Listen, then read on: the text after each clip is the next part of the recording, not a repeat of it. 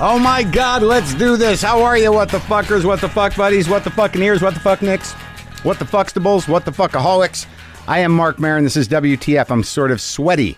I don't know what's going on, man. I don't know what's going on with my ears. But if anyone can identify with the ears humming and popping, uh, you know, sort of a lot and a bit of sinus pressure, I'd like to identify with you. I'd like you to reach out to me and say, "Yes, I know what that is. This is what I had." See, I will I will self-diagnose by consensus. I'm not beyond that. All right, so let's move away. Let's move out of my sinuses and into the uh, in, into what's at hand, which is uh, today. I talked to Leonard Malton. Yeah, the Leonard Malton, the guy with all the books, with the beard, the guy with the movies, with the rating system, the guy that that is the uh, barometer of uh, the short form review.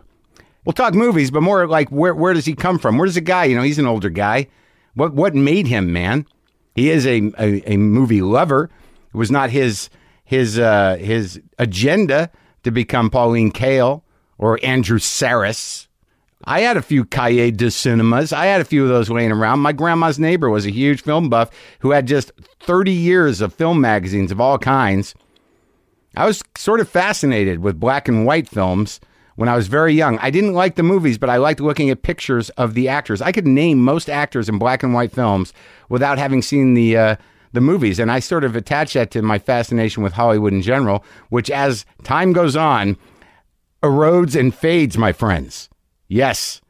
So, Denver, Denver, holy shit, Denver, Comedy Works. Denver, Colorado. I'm back. And god damn it. You know, I was not feeling great last week mentally. I've been very on edge. I've been very volatile. Uh, the little things are bothering me. I'm quick to explode. I was just wrought with a, a seething sort of discomfort and aggravation and anger. And by the time I got to Denver on Friday, I was like, why am I even doing this? What's going on? You, you know, and I the last time I was in Denver, it was just a parade of drunkenness. And uh, I remember that a couple of the late shows were tricky. But here's what I forget. Here's what I forget when I enter. A lot of times uh, when I go out of town, I forget that I'm a fucking professional comic that's been doing this more than half my life and lives on fucking stage and can handle himself anywhere. Would actually prefer it to get fucking weird. Pow, look out. Just shit my pants. Just coffee.coop. Get that at WTFpod.com. Now, there was a little bit of trouble uh, Friday night in between shows. Uh, and also, I know some people in Denver got upset with me by t- saying that it's the drunkiest place I've been, you know, other than Glasgow, Scotland. I know some of you took umbrage with that. Uh, but 7:30 show, a woman had to be taken out of the club because she vomited. All right, so that doesn't happen to me. Let me think. Anywhere ever, Denver, 7:30, not even nine o'clock show. 7:30, a grown person couldn't hold their liquor. I don't know the backstory but I'm not making fun of you if I make fun of your town, and I wasn't even making fun of Denver. If you're going to tell me it's not a drunky town, I'm going to tell you you're a liar. I'm going to be in Montreal Thursday through Saturday. I'm doing a solo show up there on Saturday. I'm doing some uh, televised gala. I think I'm doing Ari Shafir's show. I might do one of Atel's midnight shows. That I'm going to be up there at the festival if you're if you're up and around. So for, what am I talking about? Saturday night. Saturday night, uh, Chris Charpentier is opening for me. First show's great. Everything's timing out. I'm feeling good. I'm feeling like a comic. I'm feeling like a fucking rock star because the comedy works is so hot. What a hot room. And then then it happens. Yeah, then it happens. Uh, they're loading the audience in, and I see some uh, commotion. There's commotion out front. I go out front to get a soda. There's commotion. I'm like, no, no, no, no, it can't be. God, we've come so far, and we've only, we're three shows in, and they're all so good. Why? Why Bachelorettes now? I was almost out four for four. It could have been Bachelorettes, bride wearing a goofy thing, not a dick or a veil, but something. I don't remember. There was like ten of them. And I'm like, oh, fuck no. God damn it. No. Why? Why do they come to the comedy clubs? Why do they come? Who set this tradition rolling? When was it ever okay? Why won't they learn? Oh my God. I just turned defensive and horrible. And I was like, if they fuck this show up, the problem is, is like, and I'm like, I'm going to try to do a theater next time because I don't need this shit. I said that out loud to the woman who books the place or within earshot. Because here's my argument is that, like, you know, I have fans, they come to see me. I want to do a good show for the fans. I don't want to have to babysit a dozen dumb, buzzed women who want nothing but attention, who don't usually care who the comic is. I don't know who made this a thing. Some comedian in the 80s must have just made an entire show about them in a positive way.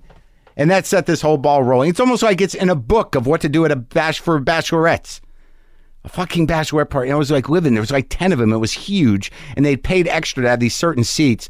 And it- the mother is with the mother of the bride is with them, and she's the loudest of them all. And they're sitting, and it's before the show, and they're already doing that thing like, "Hey, what do you guys? uh, Do you guys want to get a shot?" Woo,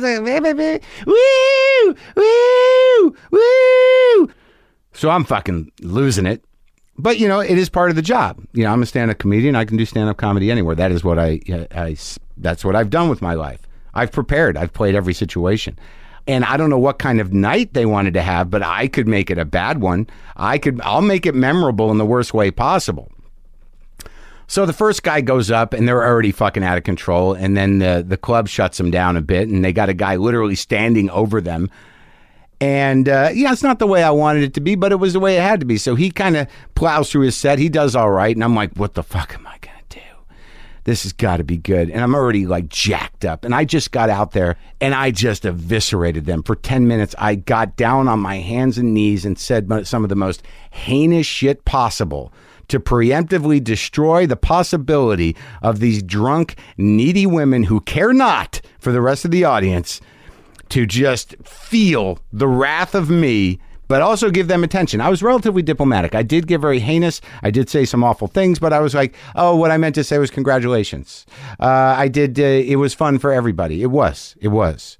And you know what? They behaved themselves, and, and I would engage with them occasionally. And I think my fans had a good time. I had a slight edge on. I had a slight edge on. I say some. I said some things I could. I can't take back.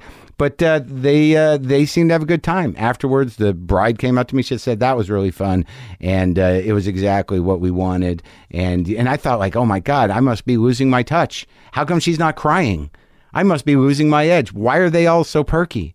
And then uh, and then I said, well, okay, well, I'm glad you had a good time. And the club, you know, the the club doesn't like to kick ten people out. They need to make money too. And and then the bride said to me, she said, well, the one thing was they they did kick my mother out. And I'm like, all right, so it's a win win for everybody.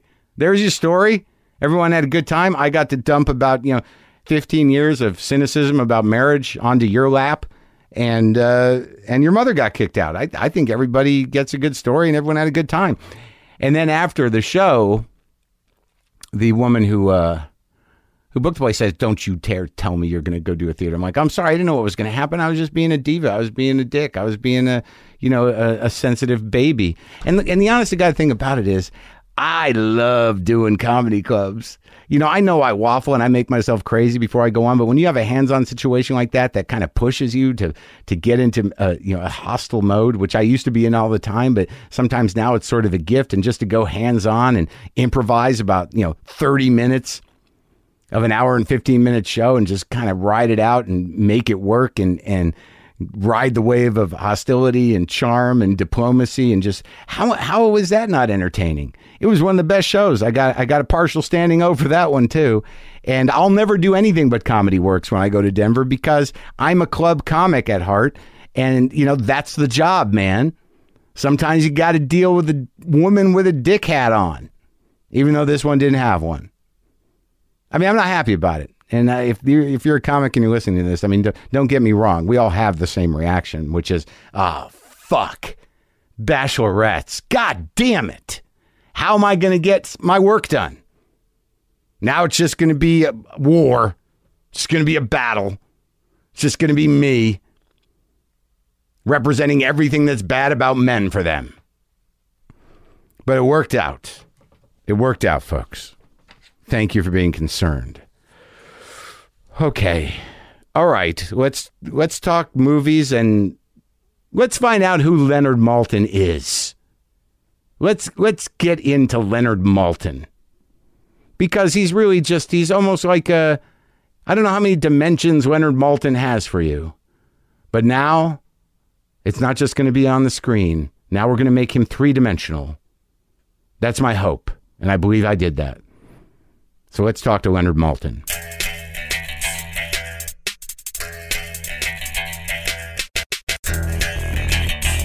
Leonard Malton, you are infamous now in, in the world of podcasting.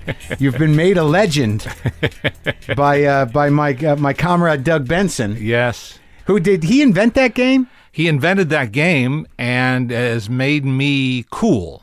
He's Yeah. given me street cred that I never had before. Finally, yeah, you're you're waiting for that your you whole live life. long. You live long enough, Mark. Yeah. anything's possible. You got anything's lucky. possible. I got damn lucky. But you know, people love that game. Oh, they And, do. uh, People come up to me all the time who don't know me from any other form of uh, Isn't that of- of- something? of, uh, communication, but they love Doug's podcast and they love that game. That's hilarious. I, I don't feel that I'm very good at it, but I did have a miraculous poll uh, on uh, you know naming. I it was it was actually the movie was The Wizard of Oz, but I I had to name the top three build names. Mm-hmm. Right. and it came down to you know was it going to be. Was it going to be uh, the the? Was it going to be Bert Lahr, Right. Or was it going to be uh, who played the Tim and Haley? Uh, Jack Haley. Haley. And you know, I, I went with Bert Lahr as the third. You know, and I and I got it. And it was Mm-hmm. Wow. it is astounding. Nobody. I mean, that wouldn't be a pull for you, but you Well, know, for, no, no, I don't know this. I'm the world's worst player of that game. oh boy, Don't ask anybody, including Doug. I am the world's worst player of that game. My mind doesn't sort information that way. yeah, because you wrote the stuff down from research. You Yeah. know, it's not like you wrote the books from your memory. Yeah, exactly. And now we live in the age of Google where you got to look things up. Yeah, that's You know, all. Or I mean, you could actually go back to my book. Yeah. If you you know are Yeah. old fashioned enough to want to do Right? that. Why think at all when you have the Google? That's right. Exactly. But what interests me really is that uh, you, you know I studied, I minored in film criticism, you know, in 1981. So you know there was a period in my life where, uh, you- in growing up, my my grandmother's next door neighbor in New Jersey, Pompton Lakes, New Jersey. Where are you? You're from Jersey, right? Uh, North Jersey, Teaneck. Uh huh. well, Well, although born in Manhattan, yeah. lived there till I was four. Yeah, what where what do you come from exactly? First immigrant, uh, first No, generation, no, no. secondary. Second, second generation. uh huh. yeah. and what Very was, assimilated parents uh huh. And where where did you where'd they live in Manhattan? on the Upper West Side, on West 77th Street, and then when my wife and I got married, we moved to two blocks away from On where I purpose? had grown up on 79th in Amsterdam. Really, on purpose? You knew it? No, not on purpose. I, I did know it. Yeah.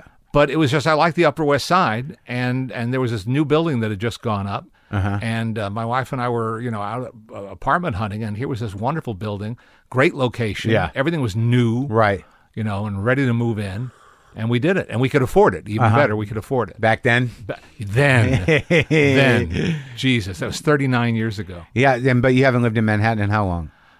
thirty one years. Oh, you left. You, you came out here. Well, I got this, you know, I got this f- freak incident in my life. I got a phone call about auditioning for Entertainment Tonight toward the end of the first season. I, uh, to, to, to go back a half a step, like every author, Yeah. you want to get on shows to promote your books. Sure. And I got lucky. I got on the Today Show. Yeah. And then I got lucky again. They had me back, and Uh-huh. I'd just written a book about movie comedians from Charlie Chaplin to Woody Allen. Uh-huh. And Gene Shalit interviewed me, and he couldn't have been nicer Gene Shalit. and uh, he he said uh, we don't have to stick to these pre-interview things. Do we? I said no. Talk about whatever you want. Uh-huh. Yeah. Uh-huh. So we had this loose, lively, funny conversation. thousand miles away, somebody at Paramount Television saw this segment Yeah. and said to the new boss of this new show, Yeah. "You're looking for a film critic, aren't you?" He said, "Yes." Well, you ought to check out this guy I saw on the Today Show. And my phone rang in New York. Yeah. The phone rang. Right. I pick up the phone. In your home. I'm home, right? I'm typing on my typewriter. You remember yeah. those? Sure. And uh, the guy says, uh, "Would you be willing to audition?" I said, "Yeah, sure." Mm-hmm. And they flew me out to L.A. to do an audition of, of of a couple of movie reviews. I'm shortening the, the very long story. Sure. And uh, they used my auditions on the air. Huh. And they never officially hired me. It took a long time for them to hire me, but they just kept flying me out and having me tape stuff. Uh huh. So I commuted essentially for a year and a half from New York to L.A. Weekly. No, every, every third week at first, which was sort of livable. Yeah. I was always home on the weekend with Yeah. my wife and then home for two full weeks. Right. And then back for a week. Mm-hmm. And then it got to be every other week. And that really took a toll. And Oh, I yeah, was, it's I was, spend- exhausting. I was spending all my time planning. Who am I going to have dinner with? When am I going to see this film? Should I see this film in New York? At this? No, maybe I'll wait and see it in L.A. Wasted energy. Yeah. And my wife finally, ultimately, it's always my wife, Alice, said, Yeah. enough Yeah. enough already. So we sublet our apartment and moved out here temporarily Sure. 31 years ago. and never left. Never left. Our daughter was born here. She's Yeah. a California girl. Well, I, I, what what what compelled you? Like what what was your what did your dad do? What kind of gr- household did you grow up in? Uh, my dad was an immigration judge, Wow. and my mother was a housewife who had been in show business. She was a she sang in nightclubs when she was a teenager and played the accordion. During the big band era, No, no, d- d- during the cabaret and nightclub era. you Okay. might say, and uh, was she a novelty act or no, no, she was uh, she was a singer. She was a vocalist. she was she played accordion in accompany- earnest? In company, no, no. If you heard her play, you would know it wasn't in earnest. Yeah. But she could accompany herself. Uh-huh. And uh, and so she still did occasional club dates when I was growing up, sang sang around here and there. And so, but most of the growing up was in Teaneck. Yeah. And my dad, my uncle died when I was a year and a half old, and he had been a pianist and a songwriter. Right. Never a great success, but he had songs published and recorded. Uh-huh. And my father took over his ASCAP estate and membership uh-huh. and subscribed to Weekly Variety. Okay, And as a kid, I found variety just absolutely fascinating and exotic. but because of the the movie stars. No, because of everything, Uh-huh. everything about show business, not just the movie stars. They used to have a column mark that went NY to LA. Uh Uh-huh. huh. Who was traveling that week from New York to LA? LA to London. Uh huh. And you know, uh, Uh-huh. Yeah. uh, uh, NY to, to you know, all these things. It's like wow, So it was it was glamorous, glamorous. I exciting, would read, I would read nightclub reviews Yeah, from yeah. Vegas. right? Uh, and nightclub reviews, uh, people I wish I could go and see. Like Or- who? Who are your people then? Like who Oh, are, like this uh, is old school show business, Sure, you like- know. So uh, like no, what, Ethel Merman. well, no, no, well, Louis Prima and Keely Smith, uh Uh-huh. loved them. Used to watch them whenever they were on the Ed Sullivan Show. So you're a Ah. jazz guy. Yeah, jazz and pop. Uh huh. Yeah, love Mel Torme. Loved Uh-huh. Was that your all first passion? Was the music? I was always exposed to music, and I took piano lessons. Yeah. and uh, there was always music going on in our household. Uh huh. But did you go down to like I don't know? I- How old are you now? I'm 63. But did, were you uh, were you in uh, close enough to New York to go to like the Village Vanguard or go see shows? Or Oh any of well, that? n- when I got when I got to be like 12, they let me go into the city by myself, and most of Isn't what I that was doing amazing? then- I, I remember when I went to my grandmother's house, like I was 13 or 14, you take the bus in. Yeah. You would never let a 12 year old kid go. Oh to- no, no, of course not. No one thought, no one patted an eyelash. Just then. jump on the bus, go to the Port Authority, right? Yeah, E-, either that or I could go across the George Washington, where I was in North Yeah, Jersey, take the bus across the George Washington Bridge and then take the subway downtown. Yeah. Uh, Either way. Yeah. And uh, a friend and I would spend the day in the city, but we'd be going to the New Yorker Theater with the revival theaters, the Thalia, the New Yorker, uh-huh. the Museum of Modern Art, which showed you know Great. repertory films every day. That was what we were mostly doing In high It was school, Uh-huh. yeah. When I got a little older, I went to NYU, uh-huh. and it was around that time I really got seriously interested in jazz, uh-huh. and I did get to go to the Vanguard. And I did get to go to you know the Half Note and Uh-huh. some other some other uh, places like that. And then when I got out of college, parenthetically, Yeah. and I was freelancing and, and actually trying to make a living at freelancing Yeah. for the first time. I said to a friend, I would really love to write about jazz, but how do you sort of announce to the world, hey, I'm here to write about jazz? Yeah. And he said, You know, the Village Voice takes freelance. I said, They do? He said, Yeah. So I wrote a piece on spec, Uh-huh. a review, and sent it into the Voice, and they bought it. That's great. On what? Uh, it was a review of a, a great pianist and band leader named Duke Pearson, who was at the half note. Uh-huh. And uh, I got a check for 65 bucks. And I think it was the most exciting paycheck I've ever gotten in my life. Being, was that the first time you were paid as a writer? no, no, no. I'd been published before. Uh-huh. but it was the Village Voice, and Uh-uh. it was, Yeah, and it was about jazz, uh-huh. which which I'd fallen in love with. who? Uh, who was the only? Uh, what? Nat Hentoff was he writing yet? He was well. He still he did his column for many many years. Yeah. Uh-huh. but uh, he he was a separate you know name byline. But Gary Giddens started at uh, writing for The Voice at the same time I did, and he has gone on to become one of the preeminent jazz writers of our generation. Well, when you say that you you you, you went to NYU, what were you what were you studying? Well, at that time there was no undergraduate film study program. That's how long ago this is. Right. Uh, But film study is different than film production. So right. You, Yeah. And I, and I didn't want to be a filmmaker. you just wanted to write about film. Right. So what I did was I was a journalism major. Turned out to be the right choice. And then they were very nice. They let me cherry pick film courses I wanted to take for Uh-huh. credit. So I got to s- to, to do some interesting stuff film wise uh, there, and uh, history of documentary and you know interesting stuff like that. Well, what compelled you to, to like to take that approach? I mean, I mean, you say you were going to see these these movies as a kid in revival houses, so you were already you know kind of fascinated with going back to the silent era and Yeah. going back to the beginning of film. Like I had to watch all those movies. You know, I, I had to watch you know D.W. Griffith's Intolerance. Mm-hmm. I had to watch uh, you know City Lights. I mean, I loved watching them, but there there were movies that I wouldn't have seen otherwise Right. hadn't I been in a, in a film studies program. My teacher was actually a, a fairly renowned British uh, film critic, I guess. His name was Roger Manvell. Oh yeah, very well known. Uh huh. And I taught, I took history of film with Manvel uh, for a year, and uh, but I I became sort of. I don't know. It wasn't disillusioned, but I became fascinated with the, the dialogue of criticism, which I don't know exists as much as it used to at all anymore. So when you got into it, what was it that really kind of you know compelled you to write about film? Well, it was film history that really got me hooked. I, I never thought of myself becoming a film critic at all. Didn't Right. thi- didn't think I was smart enough to do that, and or erudite enough to do that. Were there film critics around at the time? Oh sure. Well, that was the era of uh, Andrew Saris and Pauline So Kael. Cahiers and, de you know. Cinema, Yeah, yeah. was, and I was remember happening. I remember reading Saris's original essay about the the the auteur theory right. when it came out, which was you know uh, That was Cahiers de Cinema, right? Earth, or yes, Yeah. earth, earth shattering. Right. And then, then he published his paperback, uh, New American, or on the American Cinema, which sort of collated all of that material together. Andrew Saris, that's right. And and then there was Sight and Sound, th- that magazine. Mm-hmm. British magazine, yep. And you know, see, when I started, so that was already happening. So you're Yeah. looking at that stuff. This is high-minded shit, man. Yeah, but th- that was way that was kind of above my head. I mean, Well, I what was- were they trying to do? Did you think?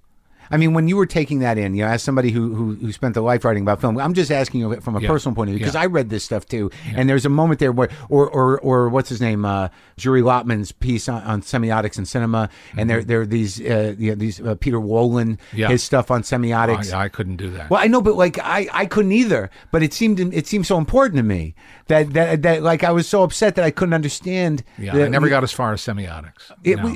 we- it's hard. no. It- but what does no, it see, mean? I, I, I'm- I, fell in love with movies largely at first because of TV. Because as a child of the first TV generation, Uh-huh. Yeah. TV was a living museum of movies. Right.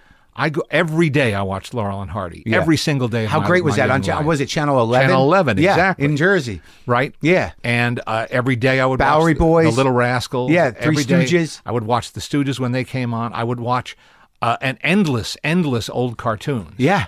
thousands, hundreds, you know, a, a week. Couldn't get enough of them. Uh-huh. And uh, and unlike a lot of my friends, I was curious about them. The difference between me and normal kids was I wanted to know more. Right. And I went to the library, and of course, I watched Walt Disney every week. I came home, watched the Mickey Mouse Club every day.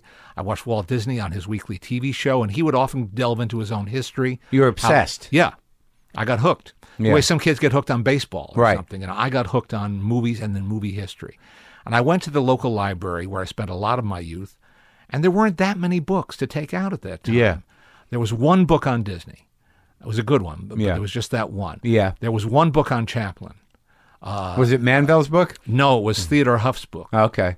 and uh, uh, which they then dis- they had a discontinued copy I was able to buy for ten cents. That was the first movie book I ever bought at a library sale, an yeah. over overstock sale, Right, ten cents, Good deal. a, a wonderful deal. And uh, I, I just I, I gobbled all this up. Uh, a book on Laurel and Hardy came out when I was ten or eleven years old. ha- Took it out from the library, read it, returned it, took it out again, read Uh-huh. it again, read it twice, returned it, took it out again, read it again. And then and then you became sort of uh, you yourself. You wrote on these film comedians. Well, when I was 12 or 13, uh, I started writing about all this stuff in my own little homemade magazine, what we used to call in those days a fanzine. and and what, what what were you writing about? What was your approach? I well, at that time I was just, you know, trying to simulate what I'd seen in print already, writing on the career of Buster Keaton. Sure, or okay. The career of Douglas Fairbanks. But or you were something like 12. that. yeah. Okay. Right. You Yeah. Uh-huh. know, you know, trying to imitate a grown up, essentially. And uh, and publishing myself. And then I found out that there was a whole world of these fanzines. And I offered my services to two of them in particular At twelve, at 13. you were thirteen. Yep. I Did wrote- they know you were thirteen? only after they accepted the articles. Uh-huh. Once that once they took, and Uh-huh. there was no money involved. This is all labor of love. This, These are all amateur publishers and editors. Uh, but I was just thrilled to see my byline, and you know, and it was very They probably they exciting. published them even though they knew Yeah. you were 13. yeah. And then what was what what do you think because it's interesting that later you know punk rock culture you know it sort of you know kind of built itself out the same way you know through zines and local and Mm-hmm. Yeah. local scenes. So what was the community of film fanzines you know driven by? What, what was it just uh, uh, you know film nerds was it people that were was it an, an ongoing discourse about certain uh, no, films? there or was nothing. There perform- was nothing that you could even uh, remotely call a discourse. Mm-hmm. it was a bunch of guys who loved old movies, okay. and I, I- I was on the young end of the curve. I wasn't the only young person, but I was a rarity. Mm-hmm. Uh-huh. And what was nice was that the grown-ups took me in. Uh huh. They were very kind to me, uh, and and accepted me.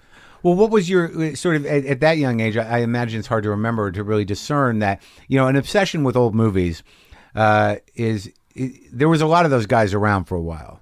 Y- You know, I don't know how many of them are still around, but there was a period there. I think that that the nostalgia for for silent films or musicals, it sort of it seemed to have peaked out during you know after uh, Jack Haley Jr. made the That's Entertainment and and some of those movies that there was a, a heightened appreciation uh, for for the film silent film comedies and, and for for Mm-hmm. some of that stuff that that seems to be almost gone now. Well, the sil- actually the silent comedies are alive and well. Are they? There, there are a surprising number of showings all over the country, all over the world, with live music. Sometimes with Didn't they full just release orchestras. a Buster Keaton box? oh well, uh, they've reissued it. Yeah, it On was Blu-ray now. On Blu-ray, how is Yeah. that? Great, Yeah, I need to great. get one. Oh, they're fantastic.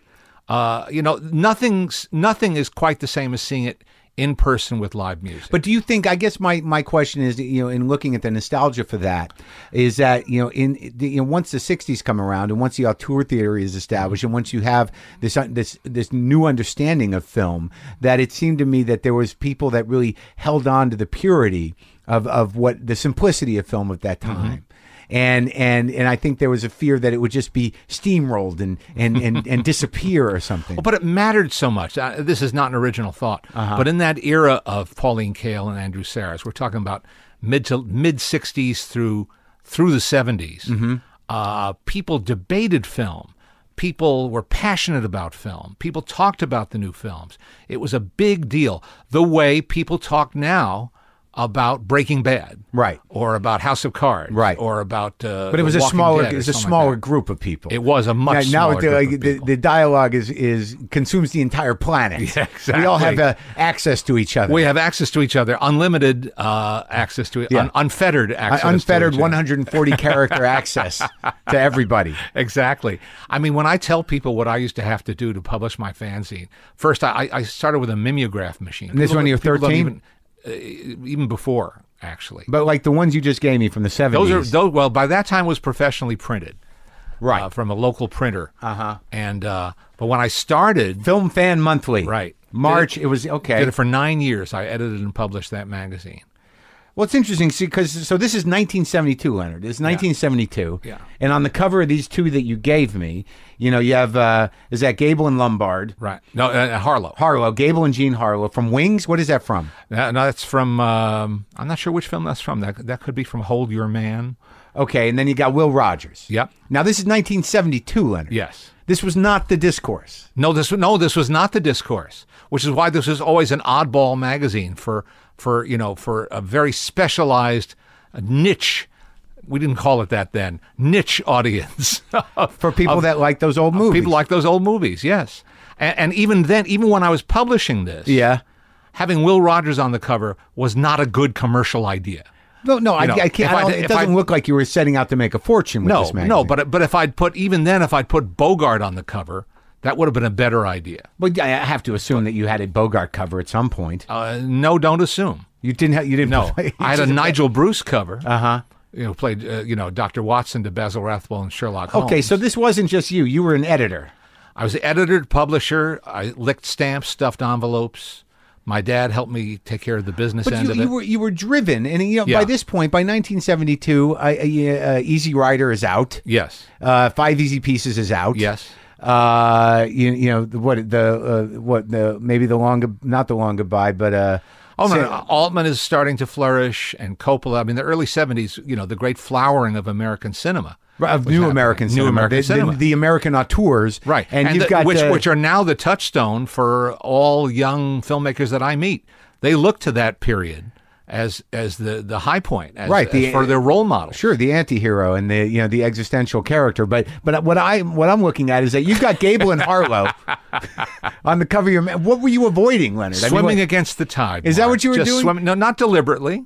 Uh-huh. Not, I, I saw I saw Easy Rider. I saw Five Easy Pieces. I absorbed all of that too. What was your feeling? Oh, you I did loved, love it. I loved all. Oh God, Altman. I was uh, Altman was just uh, too much. McCabe and Mrs. Miller is a masterpiece. I hated it the first time and fell in love with it the second time. I've watched it like nine or ten times. I mean, look, I love them. Yeah, he- they're ones I have problems with, uh, but uh, like there's like I don't. The long goodbye doesn't work for me. Not my favorite. It's not my favorite either. Nashville, Great. pure heaven, Pure heaven. absolute pure Nash. Heaven. And I got to, and I got to meet him. I got to chat with him a couple times. Uh, But what was the intention? So you you go from this, and you're not writing you're not write- writing movie criticism. No. You're you're you're writing uh what would you call it? Movie history, Okay. and then interviewing as many of the the uh, veterans of that era as I could. Who'd you interview at that time? Well, see, I mean, again, offbeat. When I made my first journeys out here to uh, uh, La La Land in '69 and What were you coming 70, out for then? Uh, I came out to do a bunch of interviews for my magazine. For this magazine? Right. Film Fan Yep, Monthly? yep. Now what was the public what- what what was the readership? uh, about 1,500 people Uh-huh. all over the world. Mm-hmm. And, uh, uh, and you know, and it was very personal. I mean, the, I, the kind of mail I got in those. You remember mail? Sure. Yeah. With stamps? Right. Yeah. Uh-huh. uh-huh. I used to get mail. You know, people people who loved it loved it. Like what kind of mail? Like I'm so glad you're keeping the spirit of this alive. yeah, and- yeah. Or or, or, or sending uh, uh, additional thoughts or corrections, or saying, "Oh, you should have mentioned his performance in this film. That was a well, great Oh, sure. one too." Yeah. But I came out here and I interviewed Ralph Bellamy. You did. Yeah. Is I he inter- still interviewed- around? Oh. No, no, they're all gone. But he worked till w- late. He, he worked well into his career. He, he's in uh, Trading uh, you know, Places? Uh-huh. trading places with Eddie Murphy. You know that story? Uh-uh. This is apparently a true story, and uh, in fact, John Landis told me it was true, Uh-huh. and he directed the movie. Eddie Murphy is in a, tr a makeup trailer one morning. yeah. Ralph Bellamy and Don Amici, two you know long time movie actors, Yeah. are sitting there, and they're all getting made up. Yeah. And Ralph says, You know, uh, Don, I figured out this is my 98th movie. How many have you made? And he says, uh, Gee, I think I've made about uh, 50. Yeah. And Eddie Murphy says, Hey, between us, we've made 150 movies.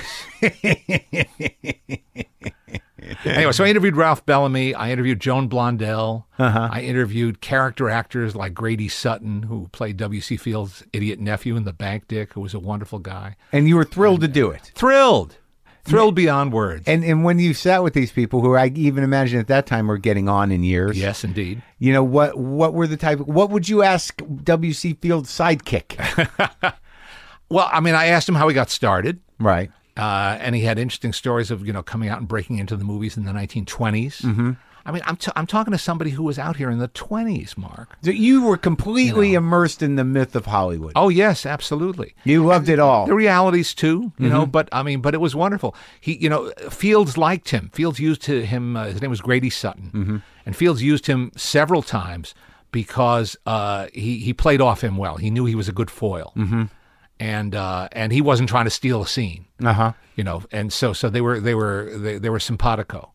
I interviewed uh, Mitchell Leisen, who was a, an art director turned director in the Golden Age. He directed two scripts by Billy Wilder and Charles Brackett, Mm-hmm. and and uh, Wilder always said it was watching what Mitchell Leisen did wrong with his screenplays that made him want to direct. Uh-huh. Uh huh. but, I, but I interviewed Mitchell Leisen. It was a very interesting guy. Yeah, yeah. Uh, I mean, so I you know I couldn't get enough of this stuff. I just loved it. And the so, like you said, you wrote, you talked to Gene Shalit about the great film comedians. Yeah.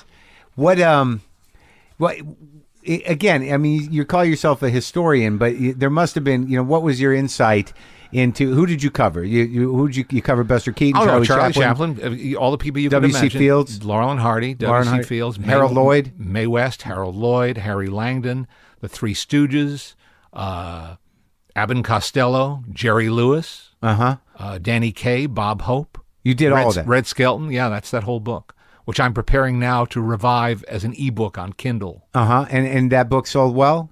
It did pretty well. And what wa- was this uh, again? History, or were you? Did you go deeper into the the ideas of the types of comedy these people did? Well, I I tried to bring some some perceptivity. Is that a word? Sure.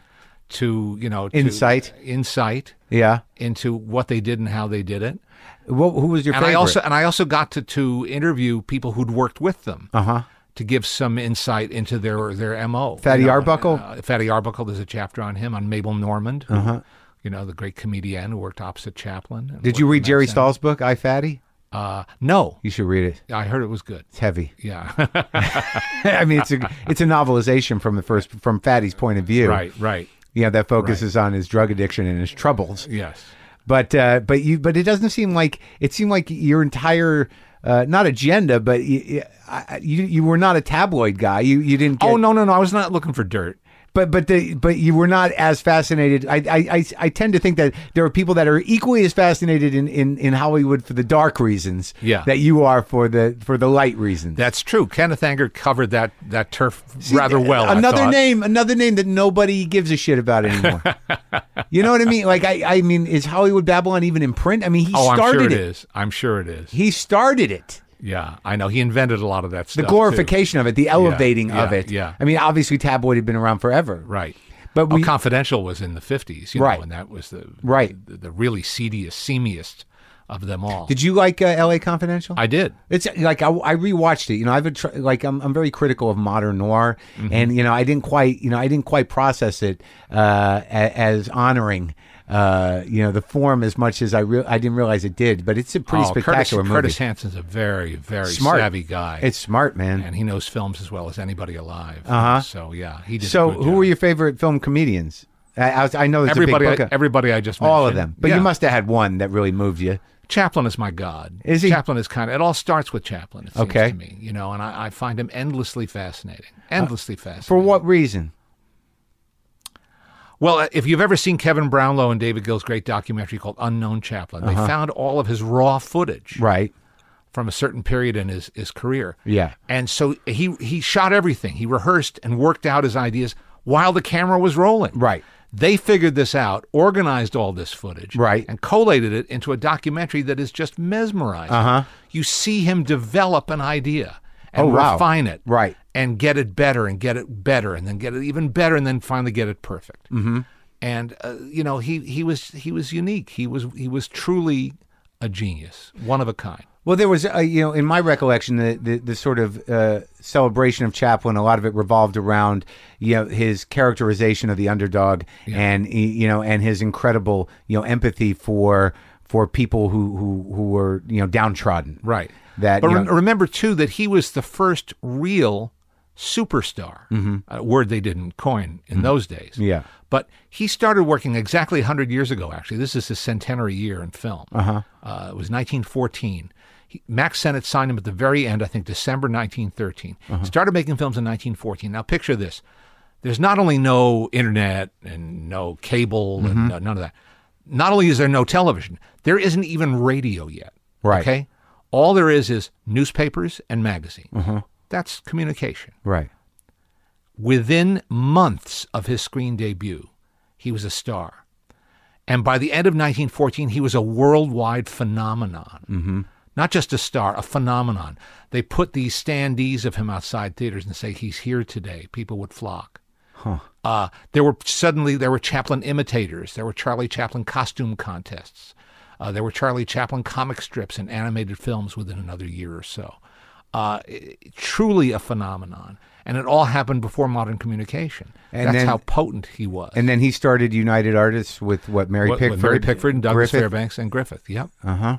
Oh, a- am- amazing history. Amazing history. Yeah, I was like I was obsessed and fascinated with pictures of old movie stars. Like I, it Mm-hmm. was weird because I never made it. Cause my grandmother, you know, sort of was into it, and then you know, I, I just I, I could probably identify more stars than I would know their work. It's weird. The pictures to me were, were very moving for some reason. Like I couldn't tell you that I've seen a Douglas Fairbanks movie, but I know exactly what he looks like. Mm-hmm. And Mm-hmm. Well, there was an awareness. You see, th- th- before the era of narrowcasting, Uh-huh. you know, before this, everybody running their own Uh-huh. channel, everybody running their their own communications industry in in miniature. uh, there was more uh, of a consensual or consensus popular culture. Yeah.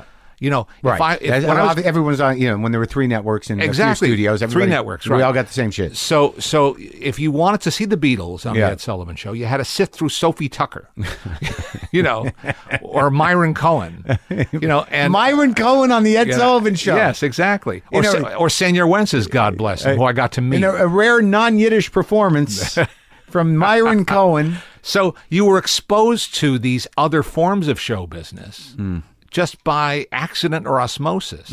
Everybody was. Right. Everyone, no one didn't know who Senor Wences was. That's right. In 1962, Yeah, right, you know, or right. 1965. Sure.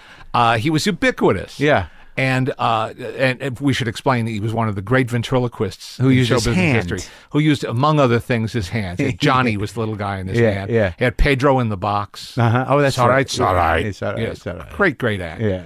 And he lived to be 101. Mm-hmm. Amazing man. I got to interview What was his him. real name? Uh, Wenceslas, I forget his last name. Moreno. Uh-huh. Wenceslas Moreno. Uh-huh. I met him and his wife. They were lovely. Uh-huh. I have a picture of me with Wences and Pedro in the box when my beard was very dark. Uh-huh. And his wife said I looked like Pedro. So I have a picture of us together. Oh, that's sweet. So the point being that you know that that for for you, Chaplin represented the birth of, of Yeah. the power of film. Yes, and and, the birth of screen comedy, really, uh-huh. and, and the individual screen comedian. And- but there, were that- there, there were comics before him, but he really set the standard. and- but most of it was slapstick because they you know there was no sound. Right, but he within ju- again within just a year or two, he starts finding more to it than simply knockabout stuff, than simply kicking somebody in the rear end and then running. Well, in you had the, circles. the sort of heavy-hearted moral tales. yes. Well, I I mean, some of them subtler than that. There was more nuance in him. Uh-huh. Like than- what? than- well, a lot of his early films. The Immigrant is a Uh-huh. wonderful tour. He did these 12 short subjects. Yeah. He was being paid uh, a fortune of money for mutual comedies, mutual films. Eh, within two years' time, they're called the, the Mutual Dozen. And these dozen films Easy Street, The Immigrant, The Rink, uh, 1 a.m., uh, The Cure uh, they're all great little films. They're, they're l- little models of perfection, of, of storytelling in the comedic form. And, and, and, and, they're, and, and when you see that documentary, you see how hard he worked to make it look so easy. So he was sort of, uh, you know, uh, n- not only a, a gifted storyteller, but you know, his, his meticulous, you know, physical craftsman. Oh, yeah. But you know, he, you know, he definitely had uh, a vision, and his heart was in the right place. And he's, he developed a vision. Yeah. He developed a vision, and, and, and, and it kept growing. And when he started to in, uh, include elements of pathos Uh-huh. a- and, uh, wistfulness in his film, not everybody liked that.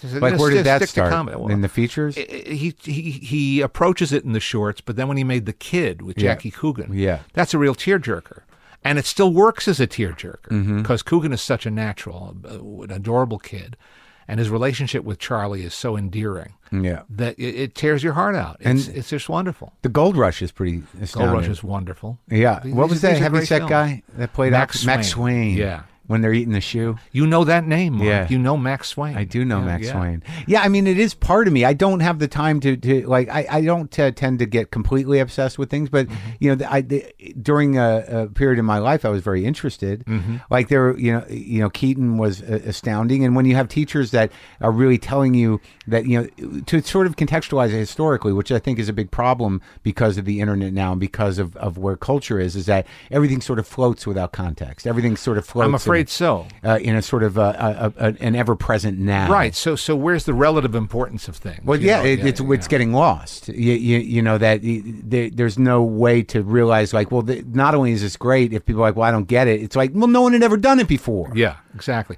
L- l- My, when my daughter was in middle school, Yeah. Mm-hmm. I think she was in tenth grade, maybe maybe it was high school. One of her teachers was doing a film course and asked if I would come by and speak to the kids because they were watching Citizen Kane. Okay, so I stopped by one morning. It's high school, right? So they can't they can't watch a two hour movie during a class period, Right. So they're watching it in twenty minute chunks That's crazy. in in you know, sitting at desks Yeah. in a room where the light is spilling in through the so-called Right. blackout Right. curtains, and and they're kids. Yeah.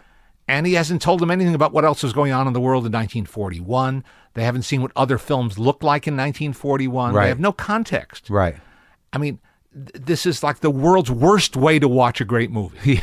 you couldn't invent, or maybe on an airplane. If they'd done all that and when it was on an airplane, that could have been worse. Right. But that would be the only way. Right. And it's like, I- you know, what are you going to say to these kids? And then, of course, you're saying to them, okay, here's the world's greatest movie. Watch it. Yeah. Uh, appreciate it. Well, what did you do? I tried. I tried to give them a little background, a little context, to say how revolutionary it was for its time. It's not an For its easy time. movie. No, no. I, I think it's a compelling movie no matter what.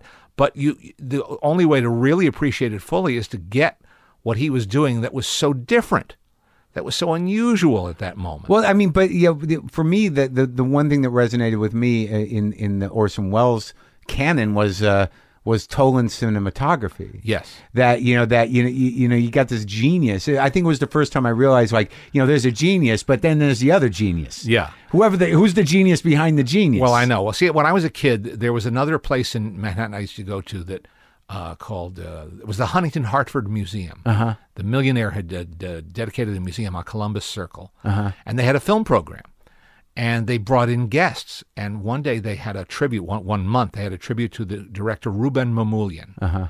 I'd never heard of him, and I Yeah, I never thought about directors. I was only interested in the stars. Right. I was like 15, 16, and I heard Mamoulian speak. Well, Mamoulian, who was the original director of Porgy and Bess on stage and Oklahoma on stage, and uh, and then did landmark movies. He did this, uh, the, the the most revolutionary early talking musical. Yeah. he did the first film in Technicolor.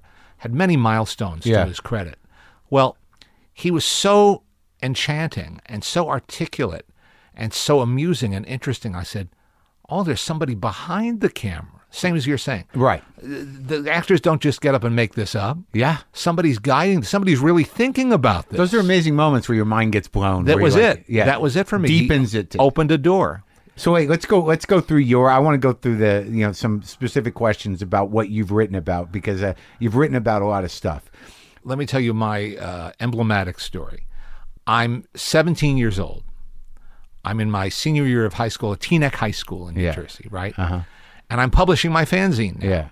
which we now get professionally printed by a guy in the next town over. Uh, I don't have to run a mimeograph machine anymore. And a woman who's an English teacher in my school, who I don't have for any classes, but she's a nice lady, stopped me in the hall one day and she said, I really like what you're doing with your magazine. And I have a friend who's an editor at Signet Books in New York. And I think the two of you would really hit it off. Here's his number. I want you to call him. You're 17. Yeah. I want you to call him and go meet him after school one day. Okay. So I call him and we make an appointment. Yeah. And one day I take the bus Yeah. into Manhattan and I bring a couple of copies of my magazine with me. Yeah. And in my head, of course, I'm ideas are, are gurgling. Yeah. Ooh, maybe I'll get to write a book. Maybe Yeah. I'll write a book about uh, Humphrey Bogart. Or Right, go- right. Goodness knows. Yeah. I get there. He's very nice. We're breaking the ice in this Yeah. little meeting. And he says, What'd you bring along? I said, Well, this is this magazine I publish. He said, Oh, I love your magazine. I said, How do you know it? He said, Well, I used to subscribe to it, Yeah. which I didn't re- remember. I didn't put his name together at all. He'd been in a different publishing house. He said, Do you know this book that's out called Movies on TV? And there was a paperback edited by a guy named Stephen Shorter. That was the only book of its kind Yeah. paperback book with little capsule reviews Right. of thousands of movies. And I knew it backwards and forwards. I used it every day. He said, You know that book? I said, I know it really well. He said, Do you like it? I said, I like it as far as it goes. He said, What would you do different? I said, Well, I'd put in more cast names. He only lists like two cast names. Yeah. Uh, he doesn't list the director. I'd put in the direct. I'd put in the running time, so you know if the local TV station is chopping it up. I'd say whether it's in color or black and white. I rattled off all these things that I would do. He said, "How'd you like to do it?" I said, "What do you mean?" He said, "I've been looking for somebody to do a rival book. I want to do a competitive book to that. Uh, you want to do it?" I said, "Uh, yeah, I guess, yeah." He hired me at age seventeen to take on this massive assignment of doing a book of capsule movie reviews. And and he said, I'm going to give now, you know, we're, we're going to give you a lot of money. He said, try to have some of it left over when you're done because you're going to have to hire people and it's going to cost you money. Be careful. And it was good advice. And uh, I ended up with some. Yeah. And uh, the first thing I bought was an IBM, a used, reconditioned IBM Selectric typewriter With the That was- ball. yeah, right. And uh, and so this book came out when I was 18 years old. the first, one. Time. Yep. What was it called? It was then called terrible title TV movies Yeah. because the other book had taken the only title for it, which was movies on TV. Right. Because at that time there was no home video, there was no premium cable, there was none of that stuff. But they were running movies during the day. Every local station, all day long, all Right. night long. You Yeah. remember the late show, the late Sure, late show, sure. the late late late show. Yeah. So there were lots of people who stayed home and just watched movies all the time on TV. You didn't have to go to Turner Classic Movies to see old movies. You, old movies were everywhere. They were the only movies. That's right. You turned the dial, and that's all you saw. Mm-hmm. There were no infomercials in the middle of the night. There were old movies. It was programming. Yeah. Not advertising, but programming. And so you didn't have to be an expert or an old movie buff to know who W.C. Fields was Right. because you just knew him. He was part of the landscape. Yeah. So I got to do this book, and I hired people to help me because it took a lot of work. And it came out, and when it came out, all I saw were its flaws, uh, imperfections, Yeah. shortcomings. Sure. Uh, but it did okay. Yeah. And five years later, they called and said, maybe it's time to update it. Okay. Yeah. So I did a second one. Then four years later, they called and said, maybe it's time to update it again. Okay. And then, then we did it on every other year. And then eventually, in the 80s, when home video came along, they said, I think we need to do this every year. And so I've been doing it every year for 30 years. And that's the, the Leonard Malton. Movie guide. Yeah. But but outside of that, I mean, you know, that the, to me, this is a, an important resource. And, you know, it's it's limited to the length of these reviews. Yes, of course. Uh, but I always thought somebody would do like the real book, a real encyclopedia book. This was just a fingertip guide. well, I used to have, what was it, Ephraim Katz? oh, sure. Ephraim Katz was, was, was a good in film. Standard source. Everybody used him. What's that other one? That one there, the. Um, uh, the Oh, Brit- David Thompson's biographical dictionary of That's, film. that's difficult. yeah, an- another, but another widely admired resource. And it, but you know, he's more along the critic. yes, and he's he's writing critical essays, and he's and uh, very opinionated and uh, unabashedly opinionated. Yes. you know, in assessing people's careers. And But- you don't but- do that. well. I, I, everything we do, uh, we're, we're like the Twitter of film reviews. You know, these are very capsule form. But it film seems to reviews. me that that your love of the business remains intact, yes, it does. and that uh, you, you know that you know what you're you're bringing to the world is not you know to to sort of you know take it down a notch or to assess No. it in a way that would challenge it. No, I'm not gunning for anybody or anything uh, in particular, except stupidity. I hate stupid movies, and I hate insulting movies, and I hate movies that are just ripping off other movies instead Right. of doing something fresh and original. But when I see something like Wes Anderson's The Grand Budapest Hotel, I say, you know, that that that gives me happiness and joy, and I don't get that feeling often enough. Well, I But think that's when- what he's in the business of doing. He's a he's so meticulous. He's, he- everything looks Well, like sometimes sometimes his meticulousness turns me off. I, I was not a fan of Moonrise Kingdom, for instance.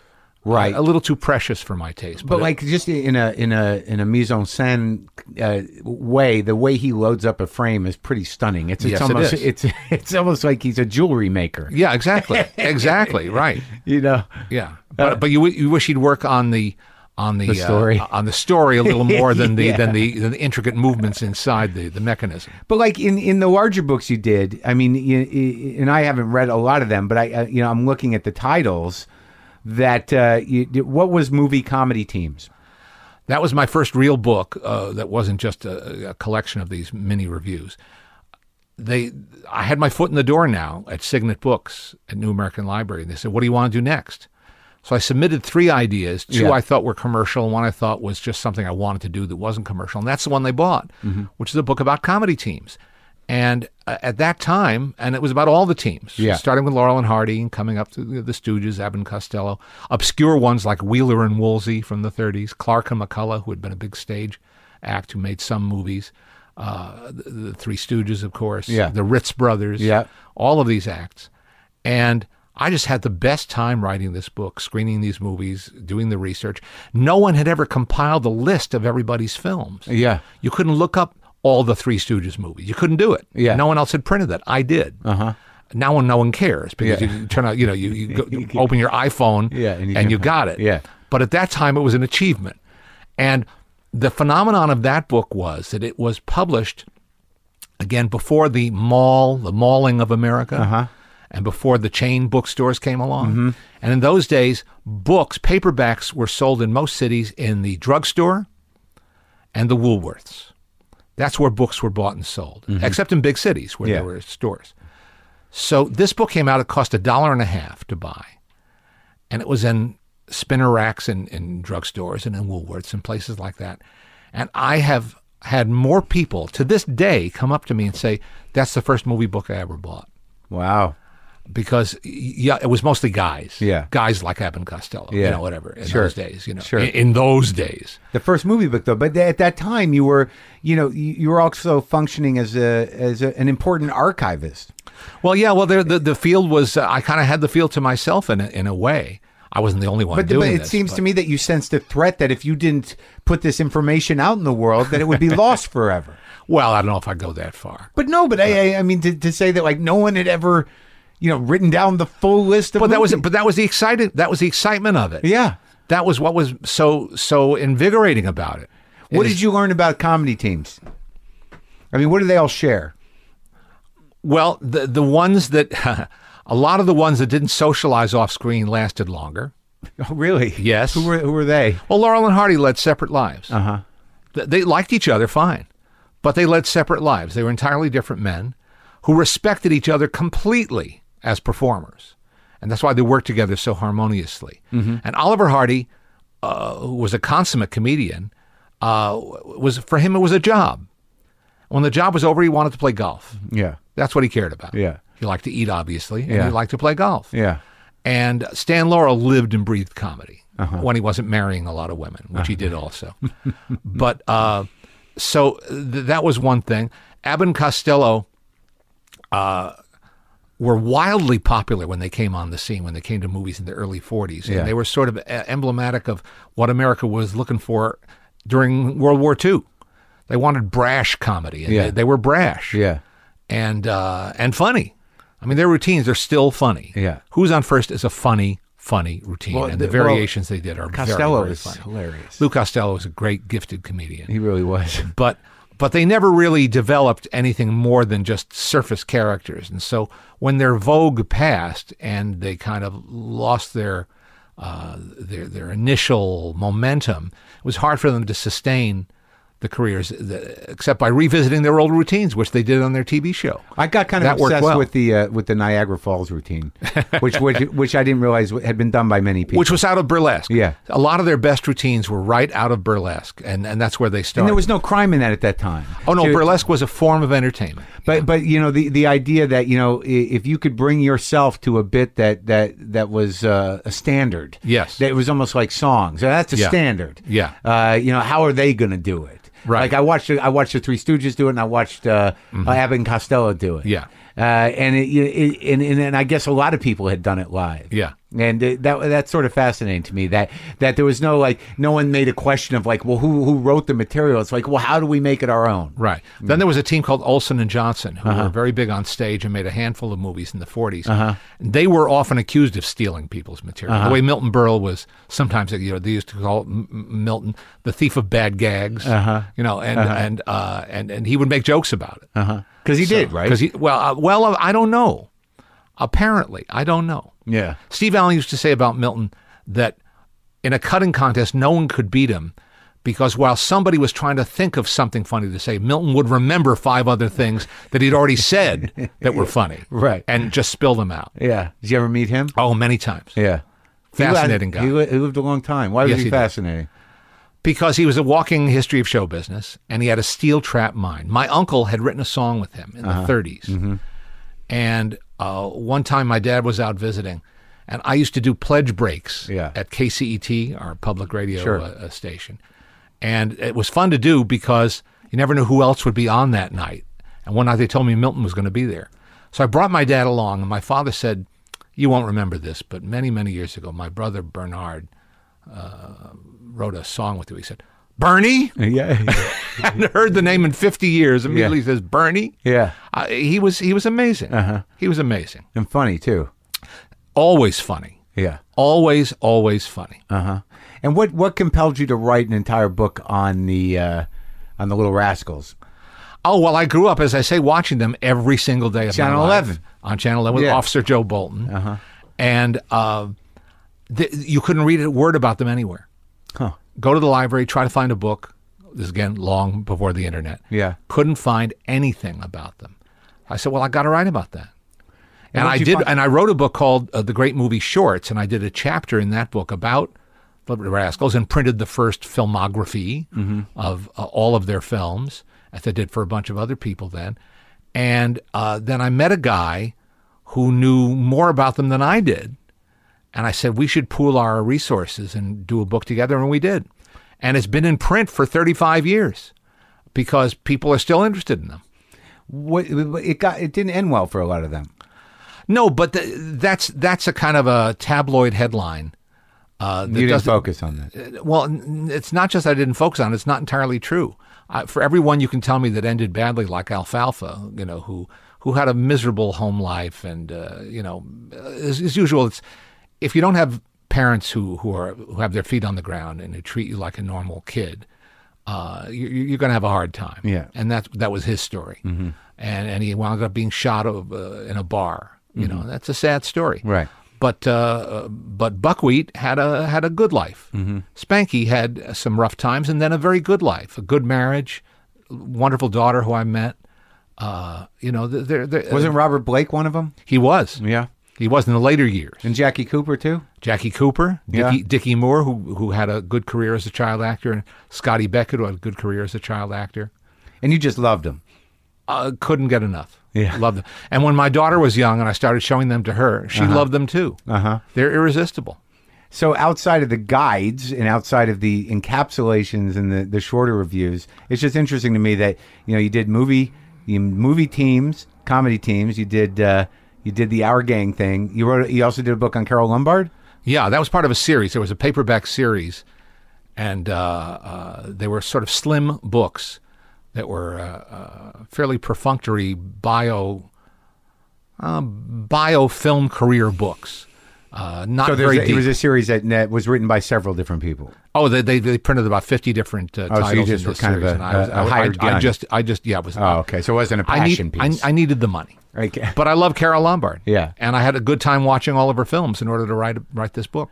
But then I wrote a history of animated cartoons, and again, no one had done it before. Uh-huh. And so that was the part of the joy of it was not only getting to do the research. I met, I mean, I talked to Walter Lantz. Uh-huh. Walter Lantz started in animation in the teens. Uh-huh. In the teens, he, he he's he's part of the creation of animated cartoons. I talked to so many guys who worked in the silent film era. I talked to people who were worked alongside Walt Disney in his earliest, earliest days. and what'd you learn from them about Walt Disney? Well, Friz Freeling, who worked with him, who later became one of the mainstays of the Warner Brothers cartoon Yeah. department, uh, had no uh, sentimentality about Walt at all. Not at all. In the early days, he said, because they all quit him at one point, and very, very early on. Why?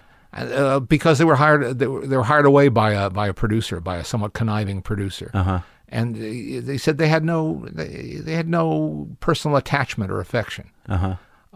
but Walt Walt was a very ambitious guy. Yeah. he and his brother were trying to succeed, and then they they weren't getting rich on other people at that point. They really weren't. They were Yeah. putting all the money back into the production Right. but uh, they needed everybody to work like crazy. And some of them said, you know, well, this isn't what we want to do. People who build empires aren't generally uh, boring. No, and and he came from nothing. He came from you know, uh, I mean, genteel poverty, you might say. You know, he was not dirt poor, but he, you know, it was a hard scrabble life that he had as a kid. Well, so now, like e- e- uh, looking back on, so you, you don't consider yourself a film critic. You consider yourself a film reviewer Film, his, film historian who makes a living as a film critic. and a film critic, but not not in the sense like is there a difference between a film reviewer and a film critic? Well, to me, a critic is somebody who can write a somewhat lengthy, thoughtful, provocative essay about a film. Uh, you still read those in magazines like the New Yorker And The Times. and, and, you know, and and the Times publishes good writing about film. And both times, New York and L.A., they both have good writers. And a critic y- y- you uses you know uh, intellectual resources to to bring to. I think so, and Right. hold, and tries to hold films to a standard, you know, and a- a- an ex- what is uh, an accepted standard uh, of of uh, quality, and uh, takes the uh, takes the reader to task sometimes if, if if if they're falling down and supporting you know sloppy, crummy movies. right. So that's what you do. Well, I do it. I do it on a once over lightly basis. I'm not I'm not a deep thinker. I'm the last person to claim that. Uh, I'm a middle brow critic, I would Yeah. say. Yeah. But I but I have my you know I have my opinions and they're formed from a lot of experience, and I try to write from the heart, and I post my reviews on my website every Friday, and hope somebody reads them and gets something out of them. Well, I mean, you sort of created uh, this sort of you and, and Siskel and Ebert uh, seemed to create that that that particular area of television. You know, the Well- the, the encapsulated uh, review. Right. Well, the problem with that is when I got hired by Entertainment Tonight, they said, We want you to do a scale of one to 10, you know, rate every film. I said, Oh, I hated I hated doing that in my book, too. And w- when I started doing the, the movie guide, my editor said, You got to do a star rating system, like four stars. And you got flack for that, No, never got flack for that. Uh, people would argue with the ratings sure. but that's what my editor said they would do. He said people like that kind of shorthand. They Well, that's respond and, to and that. Siskel and Ebert had the thumbs up, thumbs down. Exactly so. And so on AT, I used to rate films one to ten, and, and I never enjoyed doing it. But people would stop me on the street and say, you know, I can tell from your review whether you're going to give it a six or a seven or an eight. And I thought, well, I guess that's a good thing. It means they're paying attention. It means I'm communicating clearly. Yeah. So I guess that's good. Were you friends with Ebert? Uh, I was friendly with him. I Yeah. was never, never close. Uh, you know, we lived in different cities. and Were you competitors? Did you ever have conversations? we had conversations. Yeah. As I did uh, more briefly with Gene, I didn't get to know uh, Gene as well as I got to know Roger, especially in later years. Uh-huh. The, the the problem is that so many people who knew Roger and Gene only knew them from the TV show, mm-hmm. uh, and as some people only knew me from Entertainment Tonight. But now with the internet, where you have the opportunity to go back and read Roger's reviews, and he's posted his whole inventory online, you see what a wonderful writer he was. Yeah. Just a terrific writer with a highly individual voice Yeah. who managed to personalize film reviewing. Uh, he he has all the attributes of a great critic, but but on top of that, he integrates his life, his point of view, his experiences. It's a very tough thing to do, but uh, you you know who's writing that review. Yeah. You know who that guy is. Oh, he definitely had a, a point of view. Yeah. yeah. And and in terms of uh, y- you know, where do you think, you know, what what is the difference then? Because it seems like a lot of people take jobs. Uh, you know, on television and on the internet, just to sort of, you know, r- there's a, there's a hackneyed quality to a, a, a kind of en- encapsulation of a film. There's a very big difference between someone who sits there and just goes, "This happened, this happened, uh, I thought this was good," and somebody who draws from from what you're calling experience and Yeah. stuff it, it's very hard to sort out. But it, it seems like there's a lot of you know, almost uh, meaningless voices out there about film. Well, you said that, and uh, and and I won't I won't strongly disagree. There used to be more meaningless voices, but there are fewer uh, fewer people who are putting critics on the air now. Uh-huh. Very few, in fact. Why is that? Uh, because people don't. Because we're in the age of YouTube. Everybody's a critic. Everybody's a critic. Mm-hmm. You know, and uh, when people talk about Rotten Tomatoes, Rotten Tomatoes is a fun idea that works. But I tell tell That's people, crowdsourced, right? uh, uh, well, no, half crowdsourced and half critic sourced. yeah, because I don't go to any of them. I just listen to people I respect. But but the point is, like every tom- every tomato represents a critic. If you if you fire all the critics, there won't be any tomatoes left. Uh-huh. Rotten Tomatoes is an aggregate. Uh-huh. It's an aggregate of critical reviews. Okay. But there, you know, it's a it's a it's like saying you're in the buggy whip business. It's it doesn't have a, a bright future right now, because everybody is content to spout their own opinions. Were you ever approached by studios to to carry water? No. And uh, amazingly, when I came out here uh, to work for ET, uh, within a year we moved onto the Paramount Pictures lot. I was a movie critic at a movie studio. I worked in the middle of a movie studio. Uh-huh. And no one ever tried to bribe me or persuade me or strong arm Uh-huh. me. Never, ever. I mean, they could buy me a Coke, wouldn't Yeah. kill him, you know. Yeah. but uh, uh, no, I never, I never had any any issues with that, which I'm very happy about. I, okay, so I, I, I want to talk about the when I read a, lot of that that sort of high minded intellectual criticism when I was in college, I really didn't know, you know, who, who it was really for. Like it seemed to be an academic exercise Yeah. for people who were who were who were. I, I don't even. I imagine it might have inspired some artists, and it might have you know gave people a richer or deeper understanding of film. But it was still it was still speculative, and it was still sort of invented, and it, and it seemed to be an academic uh, uh, pursuit. But you know what what we were just talking about in terms of. y- You know what is criticism for? I know. Well, for some people, it's uh, just a consumer guide. Okay. Should I go? Should I not go? Right. That's all people want.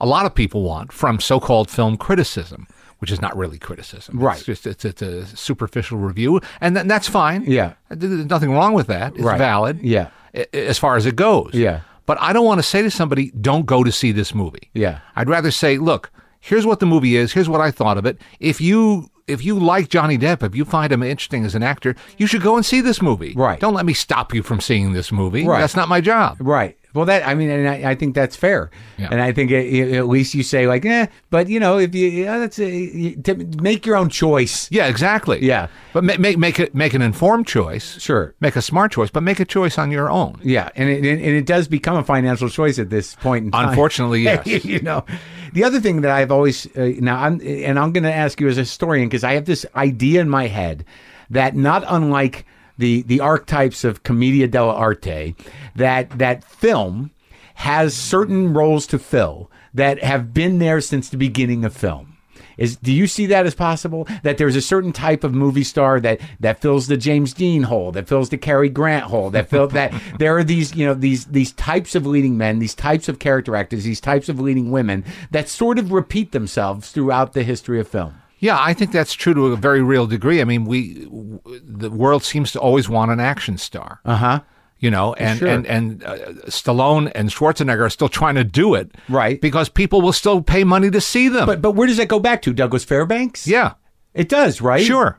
And then when he you, he really was the first action star, and he did most of his own stunts to boot.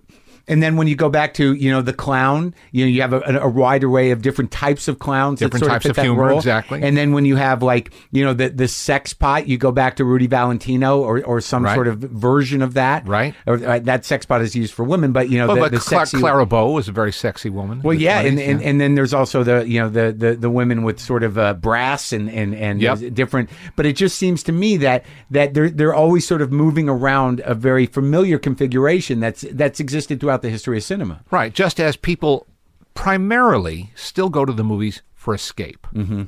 It's always been the case. It's still the case.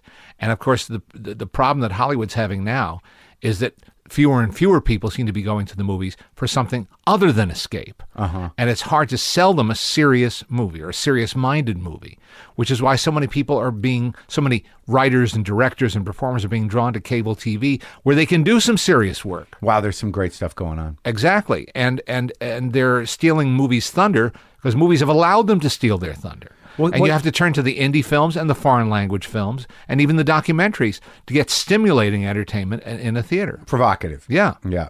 Now, in each era, because you know, I'm curious about how this evolves, and with somebody like yourself, you know, who's had this passion of movies for movies, going back to the beginning of movies, and and and you dedicated, you know, the first part of your life towards you know keeping the spirit of those movies alive. You know, w- what are the movies from each era for you that that never that never stop giving?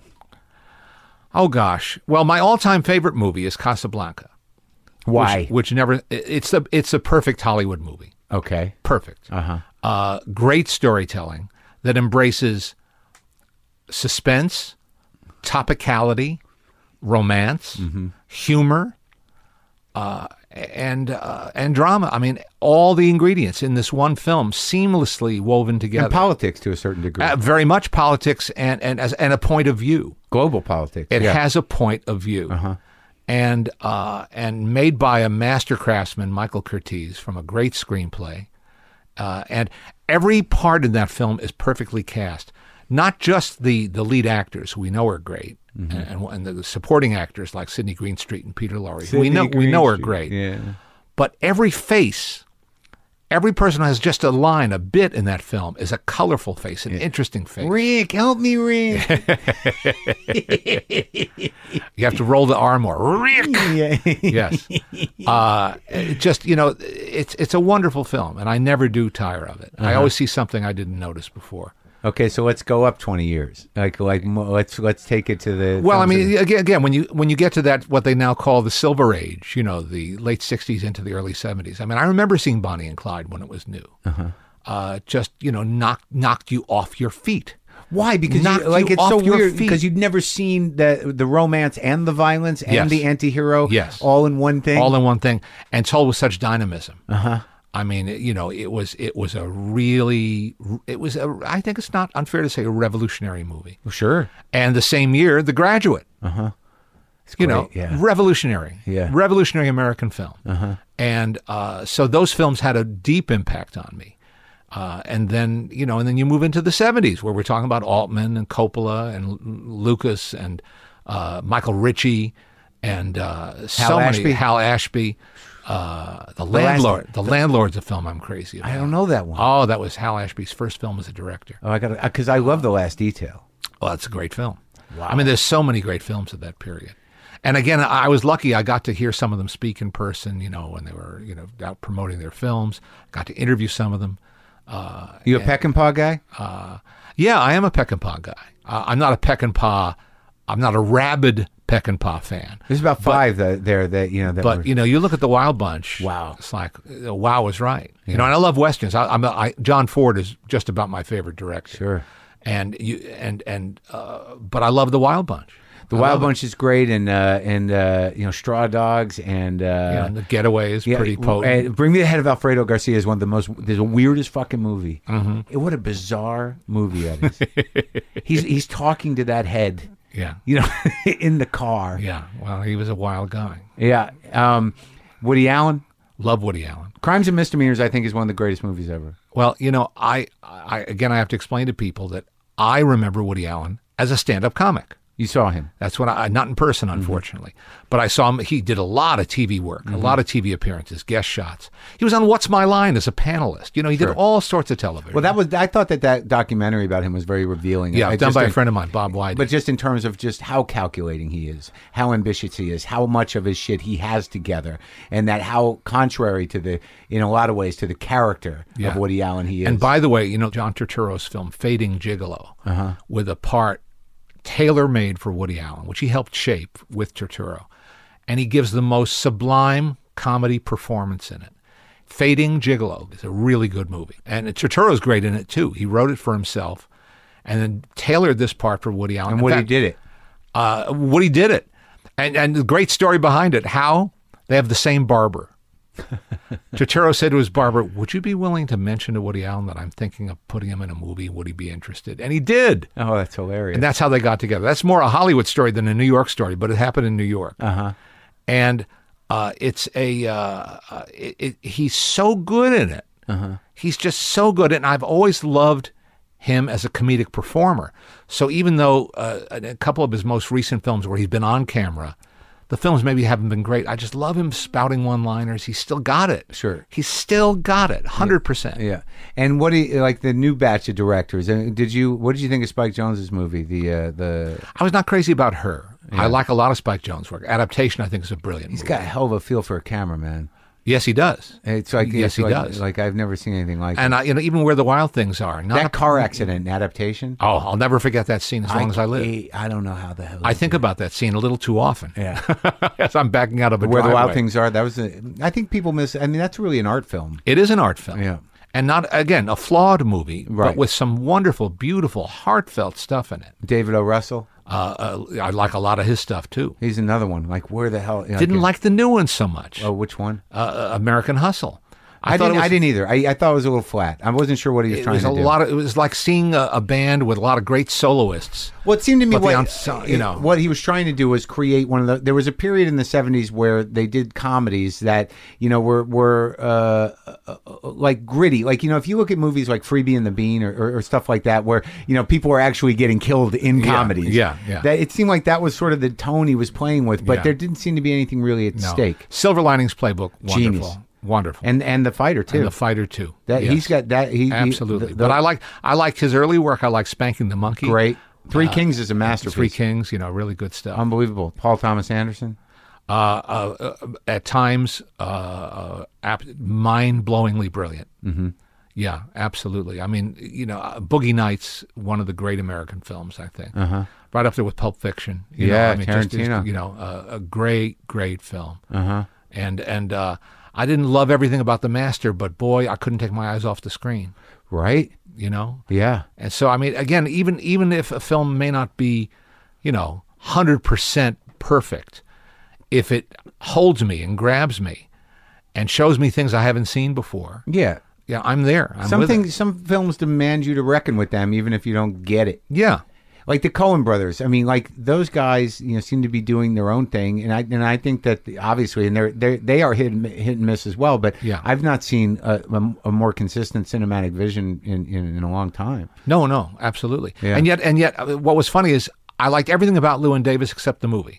Yeah. I mean, I love I love the look of the movie, the feel of the movie, the casting of the movie, uh the the performances in the movie. Oscar Isaac was just uh, extraordinary, and and, and they're, they're, they they love faces. You know, they cast their their bit parts. So uh, n- not since Fellini, I think. Yeah. somebody somebody who's that that, Sure. Uh-huh. that kind of fondness for oddball faces, uh and they put them all in just the right parts.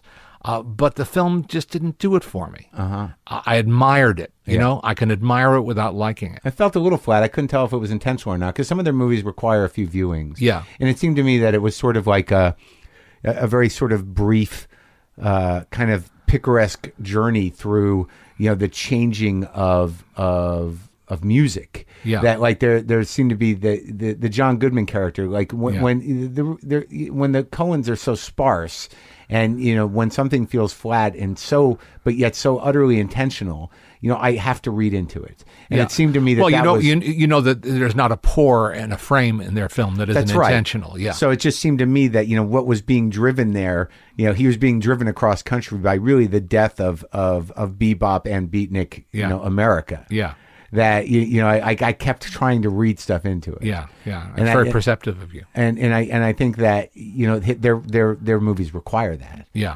Uh, what about um, who was I just going to bring up? Uh, uh, oh, uh, Alexander Payne. Love him. Yeah, he's Love got his own thing going too, huh? And he, he's a humanist. I mean, he's a satirist and a humanist. Uh-huh. That's a rare combination. That really is a rare combination. It's a tricky uh, business. and some people have criticized him for being too harsh on the people he supposedly celebrates. That he he ridicules them. He ridicules the very Midwesterners he supposedly you know, venerates. But that's what makes him so interesting. And does Citizen Kane loom large with you? Yes, it does. It kind of has to, or it does. Not because it has to, because it does. Uh-huh. Because it does. And when I was a kid, I was too young. I didn't uh, like those kids I lectured. I didn't get it either. It took me time.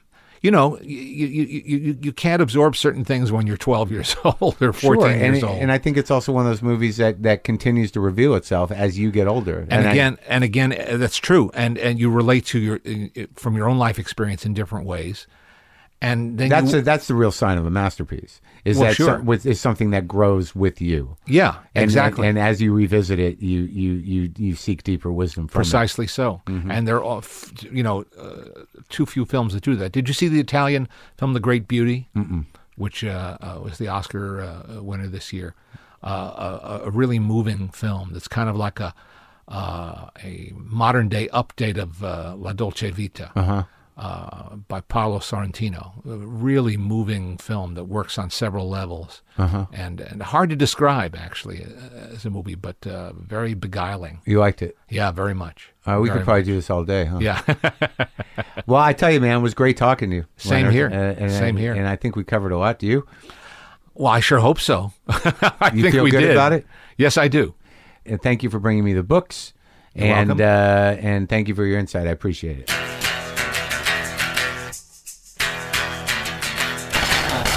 See, that was interesting. I like Leonard Maltin. We had a nice chat. And he left me a bunch of books. I have an entire library of Leonard Maltin material right now. All right, well, that's our show, folks. Go to WTFpod.com for all your WTF pod needs. Uh, the comment section is later. No more. I thought about it. I waited out. It wasn't a community. It was barely used. I'm going to take away the platform for the 10 trolls and the 5 douchebags and the 7 people that enjoy the show. I'm sorry to you people. Yeah, it's gone. It's gone. You can still use the Facebook. The reason I left that is because you can't be anonymous on that, you pussies. You know who I'm talking to. But anyways, wait, what am I doing? Why am I using that tone? It's the end of the show. Let's do end of the show tone. Go to WTFpod.com, which I just said. Get the app if you're new to the show. Get the free app, upgrade. You can stream all 512, 15, however many episodes. And uh, get some merch. You can check my calendar, see where I'm going, get some just coffee. You can... Oh my God, I'm so tired of my ears popping. Oh my God. Can't I just let myself feel good? Can't I just let myself feel good? Is that what's happening? Is it? Boomer lives!